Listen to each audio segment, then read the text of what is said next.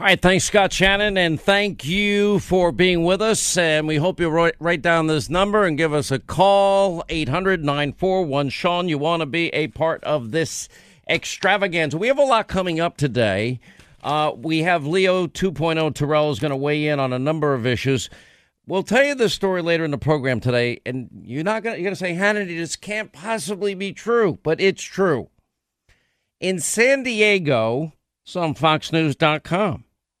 Uh, believe it or not, students that live in the San Diego district, it's about 130,000 kids. Okay. Um, those students in the district now have been online only in terms of format for the entire year.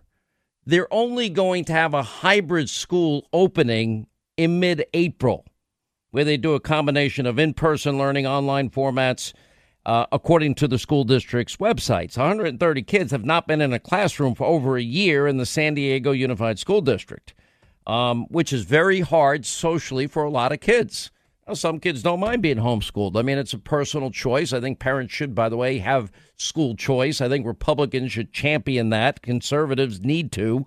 And we need to fix the broken uh, school system we have and the unholy alliance with teachers' unions and the Democratic Party because we pay more per capita for education than any industrialized nation on earth, and we have the worst results for all the money we spend, especially in blue states, especially run by blue state governors for decades and mayors for decades.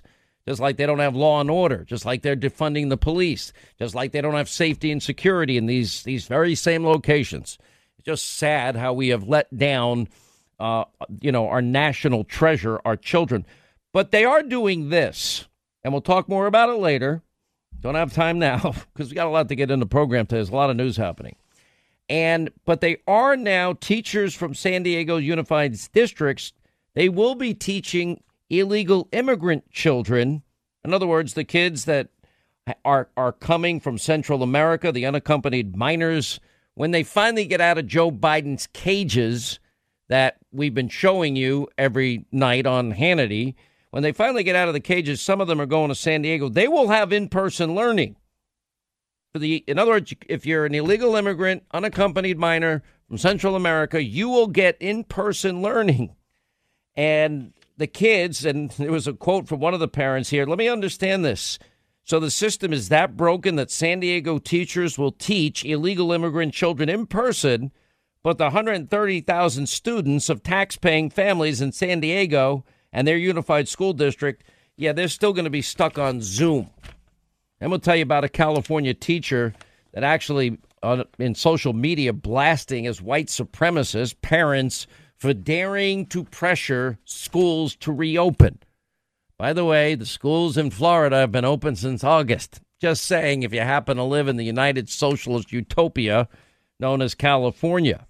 And we got another story out in California, one in Oakland, one in San Francisco, San Francisco Chronicle on one issue, where they are offering what they call basic income pilot programs. In other words, giving people free money, equal income, equal results. Um, but you can't, you can only get it if you're of a certain race. If you're white American, you can't get it. okay, is that going to hold up in court? I'm not so sure. We'll ask Leo 2.0 as the as the program unfolds today. We'll also get into the opening arguments in the case of George Floyd and the, the Chauvin case. Look, I know I come at this from a very different point of view than many others, and a lot of it has to do with the eight years that I have been training as a student in martial arts. I do it an hour and a half a day, four to five days a week and I just, I mean, we practice what we call targeted strikes, where literally, if I would have, if I would have aimed target with an open fist, with a hammer punch, whatever, whichever way I was going to strike, and I were to hit the bottom of your jaw and the side of your jaw into your carotid artery, and it was a powerful strike. And as I practice, and there was a fraction of a second, the blood is cut off going to your brain you would fall to the, your knees. I promise you. If I put you, if you ever, for those of you that love MMA like I do, I mean, if I put you in what's called a rear naked choke and I lock in, I promise you, I, you'll pass out in less than 15 seconds. And it's this the neck is the most vulnerable part of the human anatomy. Now, the defense now is bringing up a lot of different issues. Number one, that in fact they are claiming that despite the nine minutes and 29 seconds that Officer Chauvin had his knee on the neck, again, the most vulnerable part of the human anatomy, uh, into the pavement where there was, I mean, you, we've all seen the video, and I can't breathe, and please, sir, please, sir, let me up. And then you had eh, bystanders taping this whole thing, and he didn't let up on the neck. Anyway, so that's nine minutes and 29 seconds. Now, I don't even dispute, and we now have the defense saying that there will be evidence that, in fact, three police officers from Minneapolis could not overcome the strength of Mr. Floyd. There will be evidence, an autopsy found that fentanyl, methamphetamines, what they call a speedball, was in Floyd's system. They're claiming that he also swallowed additional medicines and that he, the coroner's report even referred to um, the fact that he had pre existing conditions. All, let, let's just say all of that ends up, we know that he had the drugs in the system. All this now is true. That doesn't negate the fact. The question is would George Floyd have died had the knee of the officer not been on his neck for nine minutes and 29 seconds? Now, knowing what I know about martial arts, what, what frustrates me the most here in all of this, and this can happen in my view, and this, this goes to a lot of different issues, is that the whole time that his knee was on George Floyd's neck, he was handcuffed. He was not a threat to police officers at that point. Now, I understand the need to get somebody, even in handcuffs, to cooperate enough to get them into the back of a car or to get them into an ambulance, etc. But if you can't get them into the back of the car, a number of officers, well, they can bring in a, a police van or, or some other means of travel, and they can certainly lift him in that condition and and put him safely in another vehicle. But what's frustrating is is that had there been just some basic fundamental knowledge that of training that the police officer had, I promise you if I took one or two of your fingers right now and I just manipulated them, not break them, manipulate them, it would be like the person would go, ah, ah, okay, okay, stop, stop, stop, stop, stop. That's how you would react. I know because I, in my training, have it done to me. You will you get immediate compliance. And the whole nine minutes and 29 seconds, he was in handcuffs.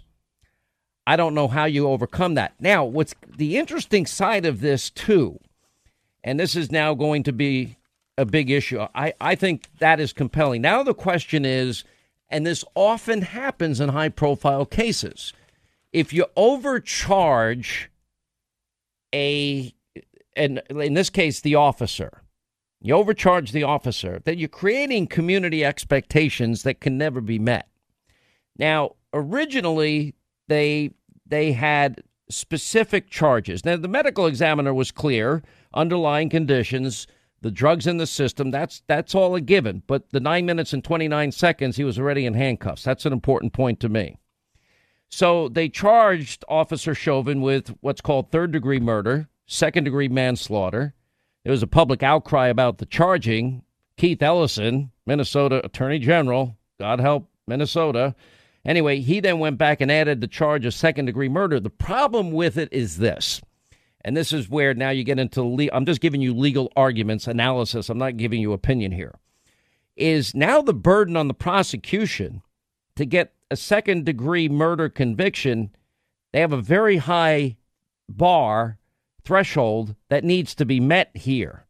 And they will have to convince the entire jury that, in fact, on this particular charge, second degree murder, that the intent of Officer Chauvin was to cause his death. That how do you prove that?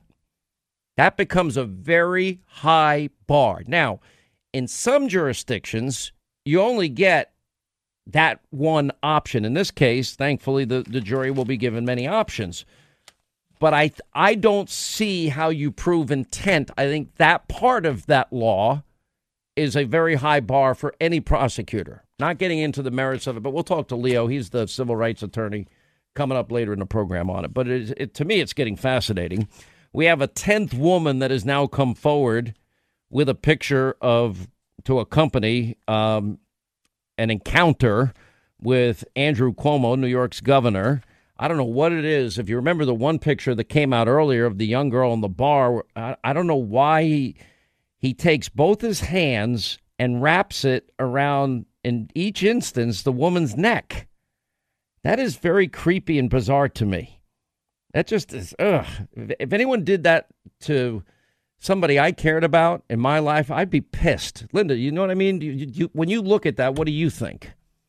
I mean, I think he's got a lot of issues. I really don't. We don't have enough time to talk about all the things no. I think about him. But then, but then he like he, so he's got a firm grip on somebody's neck, though. First of all, that's inappropriate to me, and then kissing both of them. So now that Gloria Allred, I guess, is on the case there. So we'll we'll get to that today as well.